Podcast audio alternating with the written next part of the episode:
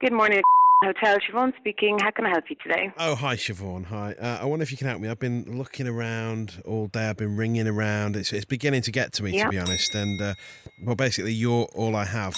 Um, so I was wondering about you to book a hotel uh, uh, with Okay. you. Um, a couple of requests that I have. I would like a little uh, chocolate on my pillow at night, if that's okay. Right. A- And if you could Oh.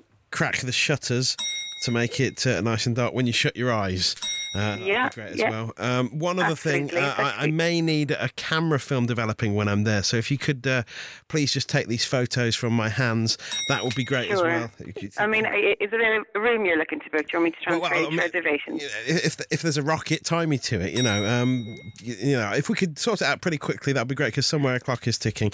Uh, Okay. Pardon? Y- Yeah. I mean, well, God, give me strength. You know, uh, open your eyes, love. Really. You know. I mean, okay, Yeah. no problem. J- Let me transfer you over to reservations. I Okay. think that'll be the best Okay. thing. I've got to run.